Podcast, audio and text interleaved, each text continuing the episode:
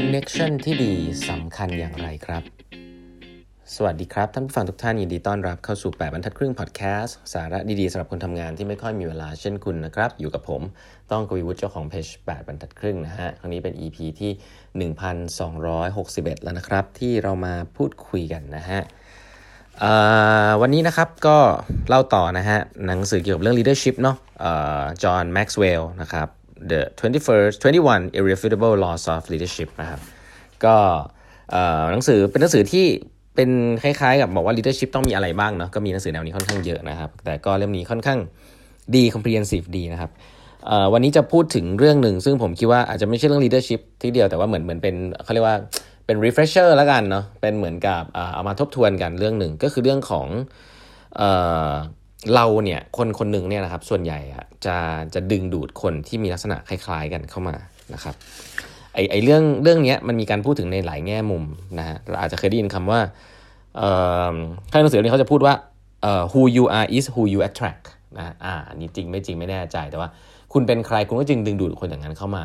ใกล้ๆคุณนะก็อันนี้ก็คืออันหนึ่งซึ่งลองเอาไปใช้ได้นะคือเราเราอย่าเป็นคน เราเราเป็นคนยังไง เราก็จะมีคนรอบข้างเป็นคล้ายๆคนอย่างนั้นนะหรือบางคนเขาก็จะบอกว่าคนคนรอบข้างเป็นยังไง คุณก็จะเป็นคนอย่างนั้นนะผมว่าคล้ายๆกันไม่รู้อันไหนเกิดก่อน แต่ว่าอาจจะเคยได้ยินคำว่าเราเองเป็นค่าเฉลี่ยของคนรอบข้างเราละเราเป็นค่าเฉลี่ยของทีมงานเราอะไรแบบเนี้ยก็เพราะฉะนั้นคุณภาพของคนรอบข้างเราไม่ว่ามันจะเกิดก่อน หรือเกิดหลังจากสิ่งที่เราอยากจะได้เนี่ยมันมีความสำคัญนะครับมันมันมีเกี่ยวข้องกับตัวเราแน่นอนว่าเราจะ move ไปทางไหนนะ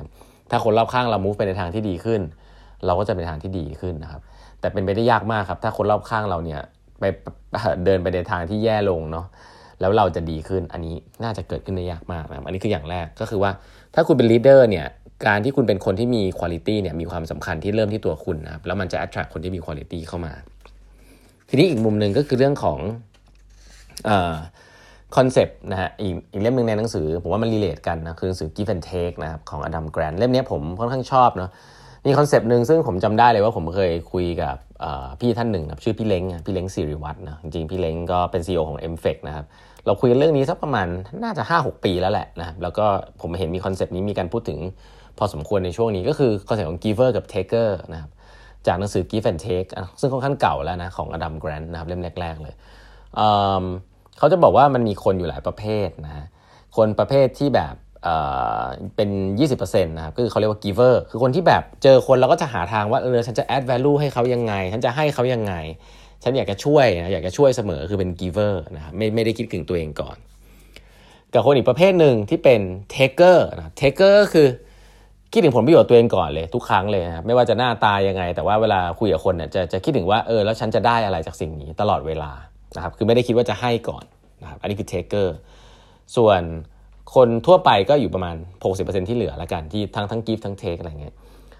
เขาบอกว่าสังคมที่ดีมากๆเลยนะครับ คือสังคมที่มีแต่ giver นะครับก็คือถ้าคุณสามารถเข้าไปอยู่ในวงที่แบบ ทุกๆคนอยากจะให้อยากจะส่งเสริมกันเสมอเนี่ยไม่ได้อยากจะได้อะไรจากใครเนี่ย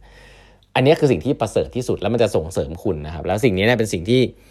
ผมว่าพี่ๆหลายๆท่านที่ผมรู้จักดีเนี่ยก็จะแนะนำอย่างนั้นเหมือนกันว่า connection เนี่ยมีความสำคัญ แต่ไม่ใช่ที่ปริมาณนะครับแต่เป็นที่คุณภาพนะครับ แล้วก็คุณภาพเนี่ยไม่ใช่เป็นเรื่องของแบ็กกราวด์ความร่ำรวยหรืออะไร แต่เป็นเรื่องของการช่วยเหลือซึ่งกันและกัน แล้วก็ปรารถนาดีซึ่งกันและกันเป็น giver นะครับเป็น giver สิ่งที่น่าสนใจก็คือว่า เมื่อไหร่ก็ตามที่คุณเป็นคนที่ให้เนี่ยแล้วคุณอยู่กับคนที่ให้เนี่ยมันจะส่งเสริมกันมากเลยนะครับแต่ถ้าคุณเป็นคนที่เป็น giver นะแต่คุณดูคนไม่เป็น คุณกลายไปเป็นเพื่อนหรือไปรู้จัก แล้วก็ไปใกล้ชิดสนิทสนมกับ taker เนี่ย หลาย ๆ ครั้งคุณจะโดนเอาเปรียบจริง ๆ นะครับ giver ก็จะเสียเปรียบจริง ๆ เพราะนั้น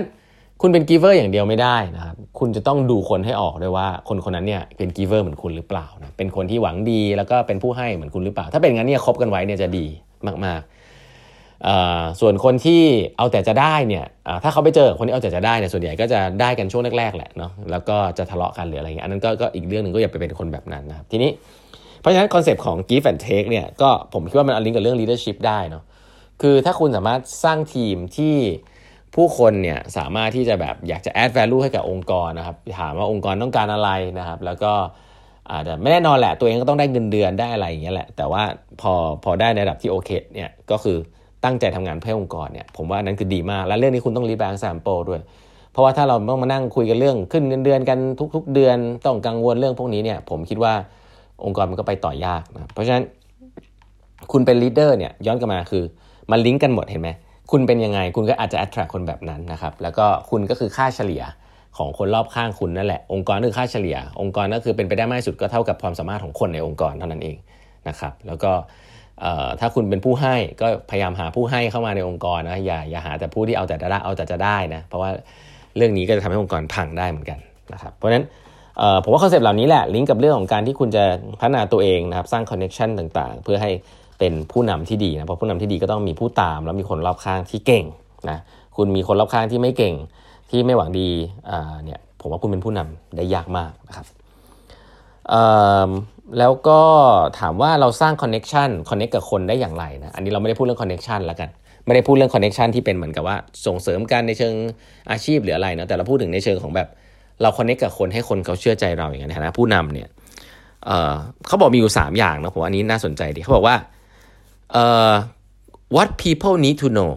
what people need to know คือสิ่งที่คนเขาอยากจะรู้จากคุณเนี่ยคำตอบคือ you believe in them นะคือเขาอยากจะรู้ว่าคุณเชื่อในตัวเขา เขาบอกว่าความเชื่อเนี่ยเป็นสิ่งหนึ่งซึ่งเป็น gift เป็นของขวัญเลยที่ให้กับคนรอบข้างคุณได้ ให้กับลูกน้องพนักงานได้ แค่คุณบอกว่าคุณเชื่อในตัวเขาแบบสนิทใจนะ ไม่ใช่แค่พูดอย่างเดียวแต่คุณเชื่อจริงๆ แล้วเขารู้สึกถึงสิ่งนั้นได้เนี่ยนั่นนะครับคอนเน็ชันจะเกิดว่าเฮ้ยคนคนนี้เขาเชื่อในตัวเรา เราก็จะพยายามเต็มที่นะครับเพราะฉะนั้น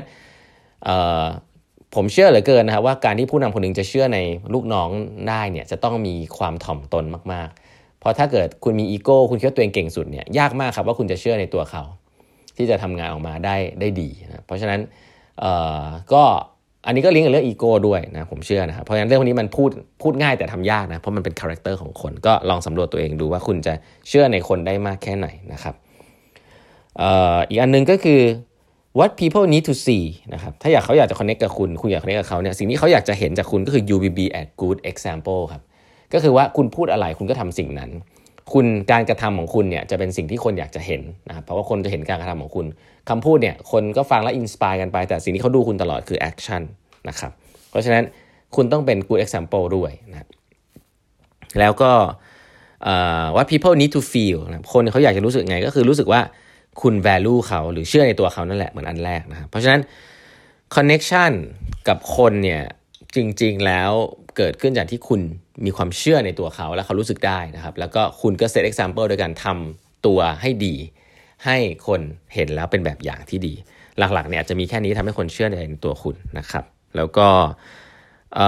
อันนึงซึ่งผมว่าดีเขาบอกว่าเวลาคุณจะ connect กับคนเนี่ยเทคนิคอันนึง ซึ่งเป็นเทคนิคที่ simple มากแต่คนไม่ค่อยทำคือ one at a time ครับทำทีละคนนะฮะ คือการ connect กับคนหนึ่งคนเนี่ยคุณต้องพยายามใช้เวลาเข้าใจ แล้วก็รู้จักคนคนนั้นพอสมควร เพราะฉะนั้นอย่ารีบนะรู้จักคน connect กับทีมเนี่ย one at a time นะคือทีละคนนะอาทิตย์นี้คนหนึ่งพรุ่งนี้อีกคนหนึ่งอาทิตย์หน้าอีกคนหนึ่งแต่อย่าคิดว่าโอ้โหมันจะมีอะไรมาล้างสมองกันโอ้โหแบบทำ session อะไรใหญ่ ๆ เอาเอาคนข้างนอกมา run workshop อะไรอย่างเงี้ย คือคือมันอาจจะทำได้แต่มันก็ไม่ถึง มันมันก็จะช่วยได้แค่เริ่มเริ่มต้นเท่านั้นเอง แต่เรื่องการคอนเน็กกับคนเนี่ยมันใช้เวลา เพราะฉะนั้นเทคนิควิธีการอันหนึ่งหลักการก็คือ one at a time นะอย่ารีบนะแต่แบบผู้นำคุณจะคอนเน็กกับคนลูกน้องคุณได้เนี่ยทีละคนทีละคนทีละคนนะครับมันใช้เวลาเนาะโอเค วันนี้เวลาหมดแล้วนะครับ ฝากกด subscribe แปมทัดครึ่ง podcast นะครับ แล้วก็ subscribe กดกระดิ่งกันที่แปมทัดครึ่ง YouTube ด้วยนะครับ ไปดูกันได้ บทสัมภาษณ์ผู้บริหารชั้นนำทั่วประเทศนะครับ